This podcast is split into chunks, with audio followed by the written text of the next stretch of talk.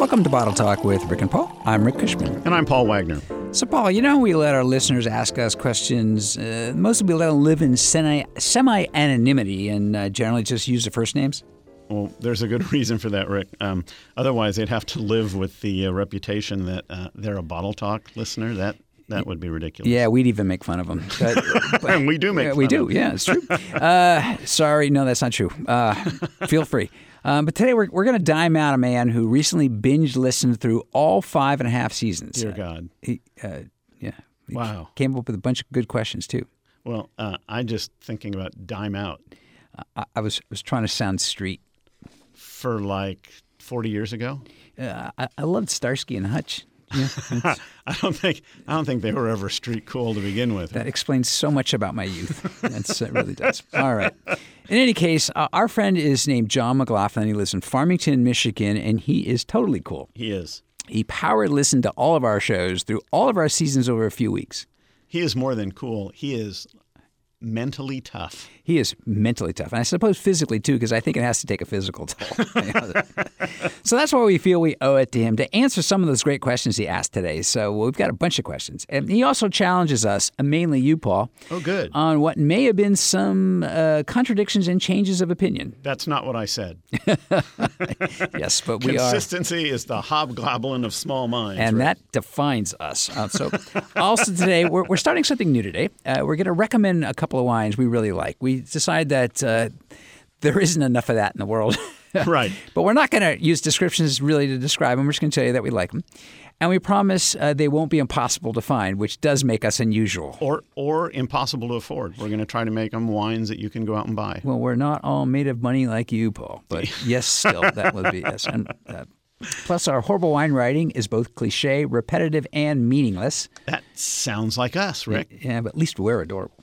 Um, and with the help of our new friend John, we're going to make fun of wine snobs. And by the way, we are still week by week, we continue to be on Capital Public Radio. That's uh, Sacramento's NPR station. It is yeah. podcast lineup, recommended podcasts right there with people you've heard of. I am telling you, those folks are gluttons for punishment. We're also on Napa Broadcasting, and network comes out of Napa Valley College. Yes, the institution of greater learning in Napa County. A place that you teach in, yet they still have good rankings. Well, yeah. it go, goes to show. And uh, of course, we're available just about everywhere you can find a podcast. That includes Stitcher, Spotify, Apple Podcasts. Look for us on Facebook. Instagram, and Twitter.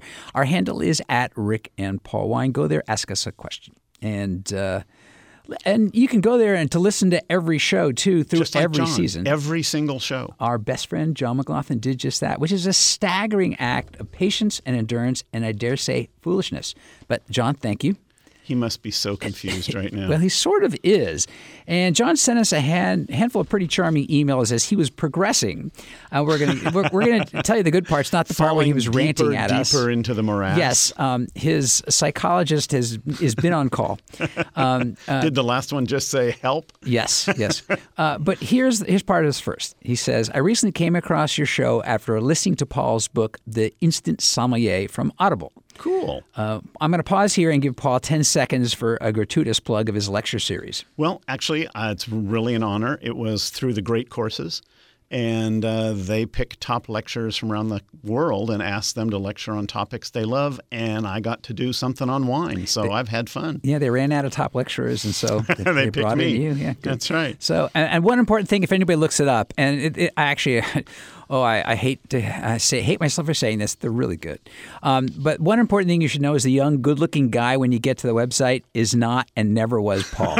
no. Oh, all right. That's right. All right. So, Although they did have to take a new picture of me because I sent him a picture and they said mm, no. You, you, gave him that one from 20 years ago. yeah, everybody's headshot at That's our right. age is 20 years old. All right. So anyway, back to our pal John. This is what he wrote. He said, "I'm working my way through the history of your show, starting from the beginning, and man, presently into season two. I listen to an episode or two just about every day since kind of like cod liver oil. I this man, it's like amazing. He's amazing. Uh, since I'm a few years behind in my listening, but catching up quickly, I hope you haven't uh, already addressed my question in a later episode yet. But uh, well, I wait, had that I have listened. That's our solution, Rick. We just say, yeah, we have, and we can move right on. Yes, and even when he's caught up, which he will be, we'll just keep telling him he missed an episode. right. So he, this is his question, and I like it. He says specifically, master about master of wine and master sommelier. Please teach us something about these credentials and why now speaking to us, we do or don't have them ourselves. And thank you, great show, he says. I'll tell you what, I don't have them. They're a lot of work. They are a lot of work. Yeah. Yeah. Um, pr- pretty basic difference. Uh, both of them are aimed at people who work in the wine trade. Um, Master of Wine is generally considered more academic, more research oriented, and Master Sommelier is targeted more towards those who work in a restaurant environment, obviously. So they actually have a, a, a whole segment on uh, service, customer service, wine service that the MWs wouldn't have. On the other hand, the MWs, uh, as part of their their certification, have to write a research paper on a, a key topic in the industry. That's not true of the SOM. So th- there are some sort of basic differences. Both of them take years to complete. Both of them are, Years. are quite expensive when and it- very difficult. and very difficult. And that's pretty much why we don't have them.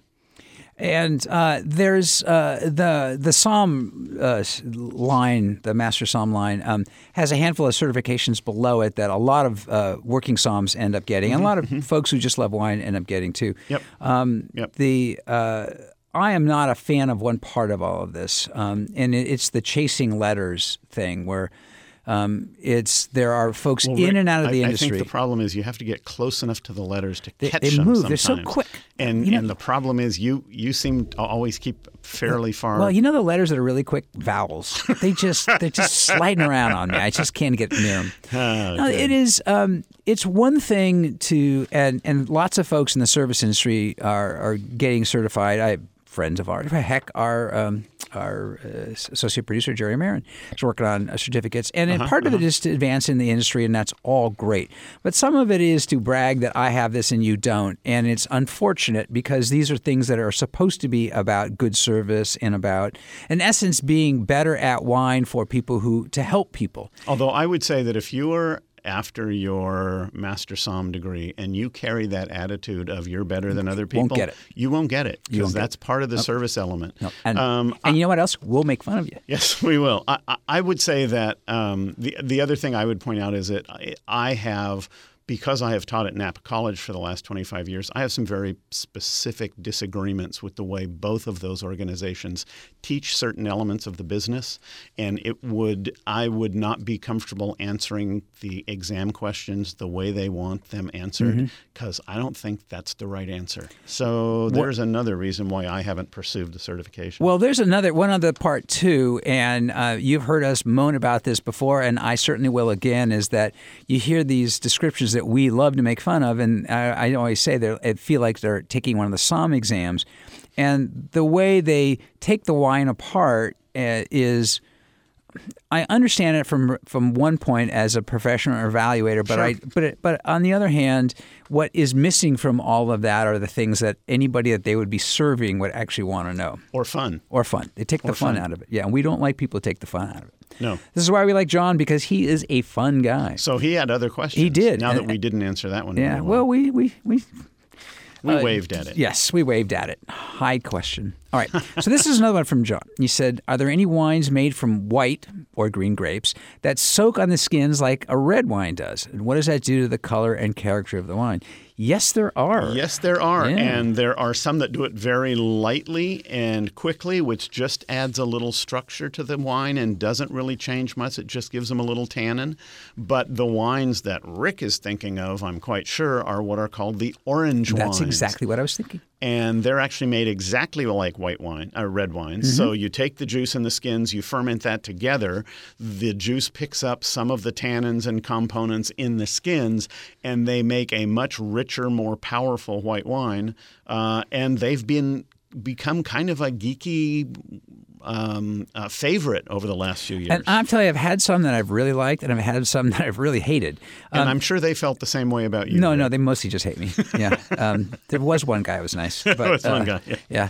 the the they are. It is a very different version of that wine. Um, you know, it's got you know, you know white wines with tannin and um, and and the flavors change as well. Um, it is, uh, you know, go for it. I mean, I think it's a fun thing. So two reactions. Yeah. One of them is you got red wines. If you want tannin and all that, drink a red wine. Yeah. Other reaction, why wouldn't you want to play with this stuff? Yeah. Wine is all about having fun and trying new stuff. Go Yeah. try a new wine. Yeah. Try an orange wine. The one, the one, there is one other side of this, which is that some of the wines become orange wines, or really they, they, they get them oxidized, and that, that changes the flavors entirely. And yes, you've got a wine that's so much orange as brown. Yes, and, when that happens, you're drinking sherry, and sherry can be a good wine, but or you're drinking vinegar. Yes, So it's going that direction which too. is traditionally not a good wine. Yes, it's not. It's traditionally not. But you know, a little olive oil mixed in. And you I got just salad. no man, I chug it. It's lo- it's lovely good stuff. but so that so the so John, the answer is yes. They're actually they do do that. And, and when you see orange wines on a restaurant menu or in a wine shop, um, and you're curious, give it a try. Yeah, yeah, yeah absolutely. That's what they are. So uh, And a- by the way, those wines are normally not served chilled uh, the way white wines are chilled. They are served more at the temperature of a red wine, which, as we know, is slightly cooler than room temperature in America. yes, yes, as we all do know that. Uh, that's another road we're not going to go down. Um, so uh, let's uh, go to our uh, fast forward machine. A week has passed. John says, I've listened to every episode of the first four seasons. Ay, ay, ay. With that much listening, a couple things have happened. First thing, I'm starting to have nightmares about bad sommeliers and of you two ranting of bad wine writers. He's good, huh? Yeah, yeah, Well, the yeah. good part is we give ourselves nightmares It- too. it's So true, yeah. Actually, Rick gives me most of my you should see so- poor Anthony after a recording session. It's he is he doesn't sleep for days. It's, all right, back to John. Anyway, he says his second thing is I'm finding that your opinions on things seem to have changed over the years, or at least slightly on a couple of uh, subjects.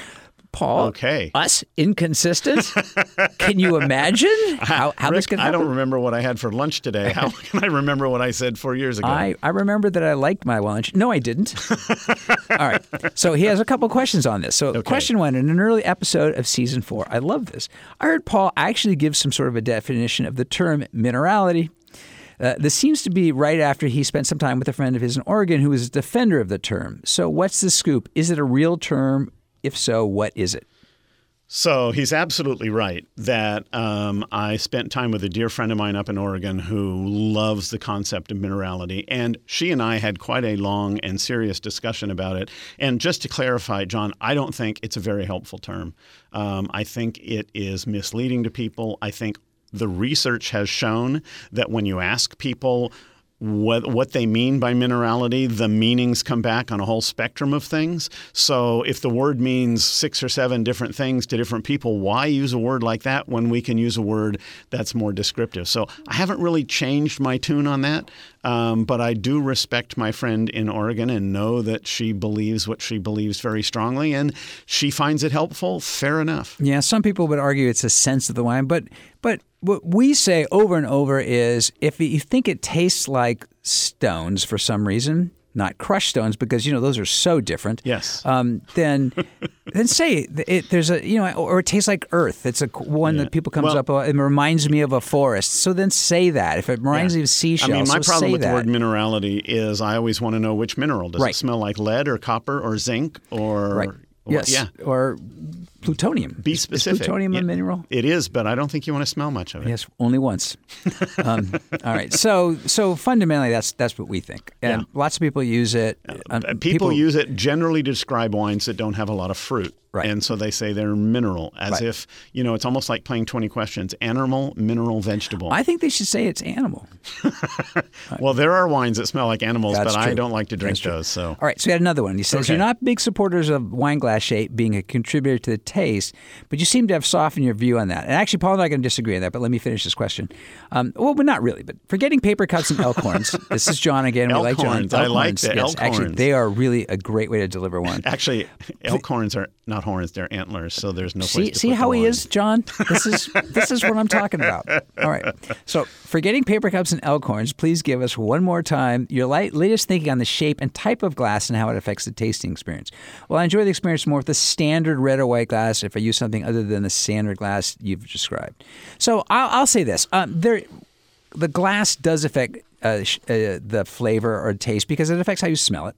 And I've been through these experiments, and I do them on my kitchen counter. Much has b- been through many experiments. That's true. The results of which, That- some of which are still being withheld. the one that that grew the elkhorn. Uh, I, I'm a little pissed off about that one. what was his name?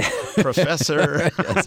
Um, but I've you know, and so you can there you will actually you will notice it, but it's really all about the smell. Now, having said that, it's not the thing to fret about. Right. And generally, in general, there's a, a, a good shape for red and a good shape for white, and and the difference is going to be more or less minimal. And my position is every wine competition I've worked over Oh, the yeah. years for the last 25 years generally uses a single basic wine sh- glass shape for all the wines. And we seem to taste the wines just fine. And if you think you need 12 different kinds of glasses to serve wine in your house, you should really invest in something other than wine. Yeah, glasses. and that's the thing is don't let. Uh, I I mean, if you'd like to have a collection of wine glasses because it's fun, that's cool. Because if it's fun, that's cool. But don't let somebody sell you that you tell you need to have the Sauvignon Blanc glass and the Chardonnay glass and the Sauvignon from Blanc from New Zealand glass and the Cab from Northern Napa glass and the Cab from Southern Napa glass. Um, and Yeah. and uh, so fundamentally, there is eh, you know. But I'll I'll say this for the fun of it, John, or anybody else wants to try that. If you've got a couple of different kinds of wine, uh, sitting, you know, of glasses, and you'd like to do this with friends, um, is pour the same wine into a handful of glasses and see what And drink it see, all. and see if you th- see if there's a difference. And drink it all, and then you'll be happy. right, right. And then by the end of that, you're drinking another bottle. But that's fine. All right, and you'll yeah. be happy too. Okay, he's got another one. Okay. Paul seems to love to say that all wine is garnet in color. All red wine. Yes. I, I assume he means all reds. See, see, Yeah. see, Good. he's got See? you, Paul. Guy, he's, he's he's got ahead me. of you. He's good. John has been listening all every show, but he says I've also heard him describe the differences between the big five reds. I think that's what you called them once, as partly being differences in color. Yep. Also, I, I, and this is the part I like. I also have a poster that shows probably 20, 25 different colors of wine from white to red to tawny, and the term garnet is only on a few. Since I paid actual money for this poster, not too much, and haven't paid anything listen to Bottle Talk, I'm a little more inclined to believe it. Please explain all the all the wine is garnet comment just a little more. Well, um, John's absolutely right that in my in my instant sommelier course, I give some basic ideas on how the colors of some of the primary varietals, like Cabernet and Pinot Noir, are different. Pinot Noir is lighter in color, Cabernet is darker in color. But my my point in saying all wine is garnet is to say that if if you're really enjoying the wine, color Yeah. may tell you a little bit about the wine, but boy, don't choose your wine based on what color, what shade of garnet your color is. yeah, is. it really isn't gonna. It, it should never affect your buying decision for starters, right? And you know, Right. the Pinot Noirs can be light in color and dark in color, and that doesn't mean the light one's going to be light in flavor, the dark one's going to be dark in flavor, Right. Um, and and we also tend to make fun of the way critics use them as if they are this powerful note Yes. because it is a deep garnet. a deep garnet with a slightly amber rim. Yes, Yes. So And and that chart, John, that chart does two things. It not only talks about the colors of the wine in terms of the differences between grapes, but as we talked about earlier in this show, um, wines that are oxidized, wines that are older, turn a different color. So part of the reason you've got that chart of those 25 colors is that some of that is showing wines that are older and the color changes as it gets older. But John, I have the solution for us. Instead of buying another poster, just send us the money and we'll tell you not to pay attention to the color and everything's good. or you know what? We should put out a poster. What would we put on the poster, the, Rick? the different colors of the your, Garnet. the looks on your face, The and- different and, the way the way the slow red rises through the rank of the show as you get angrier and angrier. Shades This of one garnet. is 50 shades of garnet. yes. All right. That is it for John's questions for now. We have a couple more coming up, uh, but first we're going to give John and everyone else uh, more nightmares nightmares about some really horrible wine writing. All right, John, hang on. Here we go. Here's one from Paul. Okay. This 100% varietal wine is bright and plush, layered in detailed black currant and cassis liqueur. A high toned mid palate evolves to show a classic style of structure as the ending plays out. Drink or hold. All right, so this this was a Cabernet, if I remember this wine. Yeah, but you know what? There is what? nothing. There's no help here. no help. You're right. No, it's 100% varietal. That's good. I love the drink or hold. Yes, drink or hold, and and it tastes like black currant or cassis liqueur. And of course, cassis liqueur is made from black currant. Really? Is it really? What a coincidence. yes, yes, Golly. yes, and it's a high tone mid palate. Right. And right. a classic style of structure. I don't even know what a high tone mid palate means. I don't know what a classic style of structure is either. Yes, it's But it's the a ending- structure that is classic. But Rick, Paul. the important thing about this wine is the ending plays, plays out. Yes. well, it would, be, it would be yes. I've because you know I've had endings that didn't play out. so they they were really just middles. well, that wouldn't happen here because this is high toned in the middle. yes. All right. So mine is ridiculous in a different direction. These are these are two wines from the same critic. Uh, one is a Napa-based red blend, and I'm, I tell you these so you know that you can compare. Okay. The winery name removed so we don't get sued works with a family of growers to source a diverse variety of grapes from premier vineyards throughout California. So this is a wine writer who already took the the the, the marketing Drank the. Kool-Aid. Yep, yep. And picks an optimum ripeness to get the best expression of the variety. The Which, wine. Rick, do you know any winemakers who don't pick at optimum No, I, ripeness? I know a guy. He picks it when it's really bad. he says, "You know what? I'm going to mess with my wine uh, club, and I'm going to get it when it's not even totally Good. ready." Yeah. So then it gets into the description. This wine has a plush, silky texture with blackberries, black cherries, hints of spice and toast, which is what everybody, Okay, every yes, red wine has. yes. It's drinking beautifully right now, but has the structure to continue to develop over the next three to five years. He didn't mention garnet. Well, yeah. See? Okay. well, Okay. so How about here's- the next one? Here's one is from it's an Argentine Argentine Malbec from Mendoza. Easy for you to say. Not Napa Valley. It's a it's a different it's a different grape. It's a different country. It's a different style. A different region. So the winery name removed so we don't get sued. Sources from family growers and premium vineyards throughout Mendoza, Wait, which is wait. different from California. Yeah, but it's exactly the same words of the previous one. It gets even better. Okay. They pick an optimum ripeness, Paul, How do they do that? to get the perfect expression of the Malbec variety, which is different than the variety. yes. Um, the wine shows loads of blackberry and dark cherry. Now that's a list of different, as well as complex spice and toast. well, the other one was blackberries and black cherries, and this one is Oh, wait. blackberry and dark cherries. Yes, So that's the difference. That's a whole different thing. It's black cherries versus dark cherries. right. And drinking beautifully, but has a balance that developed for three to five years. Well, there you go. So there's a lot of help right there, I would say. Well, I would say that somebody had to write a whole bunch of wine descriptions in a hurry and just think started. that's probably what it was. Yeah. Well, we're going to give a little help because we're starting something new. So every show, we are going to recommend a wine. Yes, uh, we are. A wine, each of us, and um, and we're going to tell you just a little bit about why we love it. Yeah. but we're not going to tell you whether it's guarded or not. As you can tell, we we love it so much. We're talking over our, our music. We're, we're we love this so. So, Paul, tell me about your wine. Well, um, I, as you know, as you know, Rick, I was in uh, New Zealand a while back, and I went to a winery called Kumeu River, which is a, uh, small producer in uh, North Island in New Zealand, and they make absolutely wonderful wines. And the story I have to tell is we were hosted by the owner of the winery, and when he got out to pour the wine, his mother, in her 80s, came into the tasting room just to take a look and make sure that he was now he's been he's been working at the winery for 30 years. That's all right. She still had to come in and say hello to everybody. Uh, she sat on one of the case boxes in the back of the room and just watched the show for a little bit. The wine is beautiful.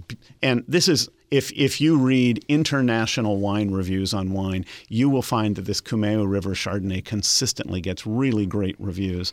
Uh, it's not easy to find, but it's well But it's it. not impossible because it will show right. up in lots of shops and lots Yep. of restaurant rooms. And Yeah. and the real fun of this is go, for me is going back to that scene and watching his mom come into the back of the room and sit down on one of the cases and just make sure that he was doing an okay job. He'd only been doing it for 30 years. S- spell so- spell Kumeu so people So it's K U M E U. K U M E U because you think it'd be E O, but And, yes. and of course, the other part of this is New Zealand is famous for Sauvignon Blanc, but they make other fabulous white wines, Right. including Riesling and, in this case, Chardonnay. Right. And mine's a little more close to home for at least for us. Um, this is uh, a wine that I really do like, and you can find this one everywhere. It's Hahn, the Hahn Monterey County Pinot Noir. Uh-huh. They, they make a handful of Pinots. Uh, a lot of them are more expensive. This one is in that twelve dollar ish range. You can sometimes find it for That's a buck or two cheaper. you. Well, for me, yeah. Yeah. Especially for the seven I'm going to drink on Tuesday night, but it's actually um, a really lovely wine. And what I like about it is, and I do love the uh, uh, Pinot Noir from all of Monterey County, um, and Mm-hmm. Yep. this is is that um, that if you like the slightly bigger style of Pinot, but with a, a real silkiness to it, this has that. Uh-huh. And for anybody who likes Pinot Noir, it just hits all the buttons at a really nice price, and um, the Cool. It's it's easy to find, and And yet it's hard to find because finding good, affordable Pinot Noir Right. is hard to do. And that, it good is that. Yeah. actually might be right at, uh, one of the, one of the really really good Pinot Noir buys. Yeah, cool. All right, so uh, we're going to go back to questions from John because he's our question asker for this. But you can ask us a question anytime, and you don't have to power listen to every one of our shows, uh, especially if you don't want to put up with the nightmares. Uh, so this, so this is this is John asking again, and this is a good question. Yep. He says, "What do you think of all the gadgets that are made that supposedly make the wine better, or at least different, at the time of pouring?" There's magnet rings, aerator spout, the magic devices that age the wine by a year for every second it's held in the wine, et cetera, et Cool. cetera, et cetera. Rick, you you drank you ate one of those magic devices. it worked once, on me, yes. actually, actually, that's why I don't use it on the wine because when you use it on the wine, then you use it on you. I'm now 117 and it's really not feeling that good. So, Um, so let's talk about a couple of different things. One of them is aeration. Because aeration just gets oxygen into the wine, and most wines, if they are young, uh, enjoy a little oxidation. and that's what It- you're doing when you're swirling. That's right. You're swirling it, but it, it's what you do when you're decanting. And all of those things just add a little air to the wine, and often it opens the wine up and makes it a little more aromatic. And you don't have to buy an expensive and complicated aerating device. You can simply buy an old milk bottle and pour it into the milk bottle and back into the wine bottle, and you've aerated it just as successfully. But Or those. And one thing I, I would suggest if somebody does have an aerator um, is taste the wine before you aerate it. Just make sure that it needs that it feels a little tight, like it- that you and in want fact, it to open. I mean, again, my my my my favorite story about this is a major magazine once did a comparison where they they did everything from straight out of the bottle to a week and regularly aerated, Mm-hmm. and they brought in four wine experts, and they all agreed that the wines taste different, and each one of the experts preferred a different version of the wine. Well, that's So going to be the way it it is. is kind Yep. of the way it happens. Yes. Now, as for the magnetic resonance and the magic devices and all the rest, Rick has one he'd like to sell you. It's only $195 and it will make every bottle taste perfect. I will discount it down to 135. Though. Yep. you heard it first right here on the Rick and Paul show. Yes, uh, yes, they uh, those magic devices that age. I love the way it ages the wine by a year. For yeah, and I know what he's talking about. Um, Yeah. nah, it's not. Yeah, yeah. I mean, yeah, it's wine. Just drink it. Just have fun with it. Yeah. Yeah, and I don't know that you want to be aging your wine for a year for every second because next thing you know, you've got a wine that would have died had that been. Well, on the other hand, you could then bottle it as King Tut's Yes. favorite wine and Yeah. But back to the point about the ones the ones that actually are effective and do something are the aerators, and it's really a, whether you need to or not is is is your call. But if you do decide to get one and you don't want to get a milk carton, do taste the wine before you do it. yeah. And as you do it. Okay. Yep. And this one came about a little bit more than three weeks after John started. Oh boy. Ta-da! He's wait a minute. I just want to. He's still talking to us. He's amazing. Well, there's I noticed I noticed an anger, and this one came with cut it, the magazine words cut out. this, this was actually a, a snail mail. Yeah. Uh, no, this is what he said. It says, "Ta-da! I finally made it through the entire five and a half seasons of Bottle Talk. I've learned a lot from you too over the season. About and, and this About, is question. about uh, what kind of people he should associate yes. with. yes, I think what it makes is it makes him feel much better about the friends he does have. Actually, his, his friends, um, his friends there in Michigan is what I mean. Um, so I buy much of my wines online, probably because they deliver, and uh, default to using scores, wine writer reviews, and probably price as indicators of quality because I have nothing else. If I've learned anything from you, it's that. Uh, these are probably not good indicators for selecting wine. That's right. So my problem now is what can I use? Well, you, you just heard our uh, recommendations there. So that's one. are there any good reviews out there that I can use? And how do I know they are good reviews? Can you give us examples of good reviews that can help someone like me select wines? And I'm about to give you one, but um, but I think there's a handful of ways that you can get a little bit of help. Yeah, least- well, the first one is uh, somebody who sells wine for a living. Yeah. And just get them to recommend wines and get them to listen to your feedback. And as you come back to them and say, well, I like this one, but I didn't like that one, or I like this one, but I wish they'd had more of this, they can help you find the wines you like because you're you're giving them feedback back again as to how you liked or didn't like the wines. You can't do that with point scores. Now, Yeah, and you can't. And uh, to, to go sideways for a second, you can't do that online either. So, you, so you do need to go into a shop. You don't do this all the time, but that person can actually help you Right. get into a direction that will help. On, Um, on the other hand, if you taste enough wine, and one example I would use here is, you know, if you ever go to a big wine tasting, and taste 10, 15, 20, 30 different wines, please spit so you can walk afterwards. Um, but as you go through those, if you keep track of the wines you like, you might go and look up your favorite wines and see who also liked those wines. And that might give you an idea hmm, I seem to have more or less the same taste as, say, Rick Cushman, in which case God I'm going to go blow my brains out. Yeah, yeah. I would I would recommend that move. Yeah. Um, yes. I mean, there's other ways that can get you in the ballpark of a general sense of things, and there's a sort of the crowdsourcing uh, sites, and it's only a little bit of help. But some of the sites that have so many reviews. You know you're not going to get really horrible wines if they have pretty high scores and pretty high stars is what they end up being. And at the same time, when was the last time? I mean, you and I judge wine competitions all the time. There aren't that many bad wines out there. Yeah, and Most that, wines, there is that true. That's true. Yeah, That's a good point too. yeah. Yeah. So um, it's tough, but I- but I want to read you um, a, a one. These are the kinds of reviews to look for. Um, this is one from a blog called Spit Bucket. The writer's a, a woman named Amber LeBeau, and she's been in the industry for a long time.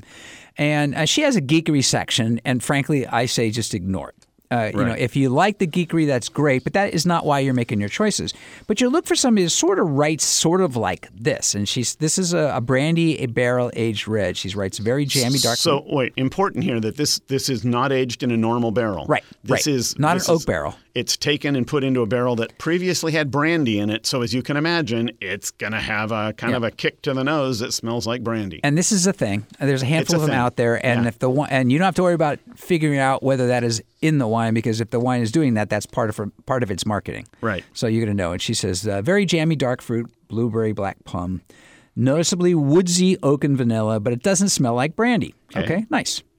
Um, she said the the residual sugar is very noticeable with the dark fruit, have a pie filling weight and texture. Okay, that's kind of a nice I- description. pie filling weight. Yeah, yeah, you got to get a sense of that. Yeah. And then she says medium plus acidity, which is a geeky term, and she, she's, but you know, me, decent acidity helps balance it out somewhat, but it's curiously citrusy. Which Now to me makes a lot of sense because you're taking that pie filling and you don't want it to be too sweet, so you add a little, lemon juice yes. to it, and all of a sudden I'm tasting this wine in my mouth. Okay, but here's a, a thing about that kind of writing that makes it work. Which rather than saying notes of lime, Right. she says it's curiously citrusy, which brings up the Right. point that it doesn't fit. Right. Also, I would like to point out that there is not a single notice of any fruit or vegetable that isn't available at your local supermarket. yes, and then and then this is the part that's really helpful. Um, she says, as I've done before with previous tastings of bourbon barrel aged wines, I did my best to keep an open mind. While it wasn't as god awful as wine name removed, so you don't get sued. This wine was still just okay. Now that's an okay description, right? it's off dry, meaning a little bit sweet red blend that doesn't taste like the inside of a barrel. It's not my personal style. It's certainly in line with many mass market red blends in the ten to thirteen dollar range. Okay. So that tells you you, something about that wine. Those are the kinds of reviews. When you find that, Tells you that's something somebody about to her, too. And tells you something about her too. That's always helpful. The blog is Spitbucket. Yep. All right. So that is it for another round for Bottle Talk with Rick and Paul. Our producer is Anthony Van Hook, who has been having nightmares even while he's awake. Thank you, Anthony. Our associate producer is Jerry Marin, who's chasing letters, but I'm going to let him. Thanks to Capital Public Radio for the studio use and for including us on their podcast lineup. Listen to us on Apple Podcasts, Spotify, Stitcher. Ask us questions. We'll talk about you nicely at rickandpaulwine.com, on Facebook, Instagram, or Twitter at rickandpaulwine. And if you learned anything today, we hope it's listening to us can give you nightmares. Ask John. Even better, as loyal listener and endurance athlete John McLaughlin says, one of the biggest things I learned from you is that there are so many more wines out there that I need to try beyond the typical wines, wine types I've been buying. Oh, God bless you, John. That's absolutely the best lesson. Go drink wine. I think so. I'll do that right after the show. I'm Rick Kushman. and I'm Paul Wagner, Remember, the best wines are the wines you drink with friends, or with us. especially us.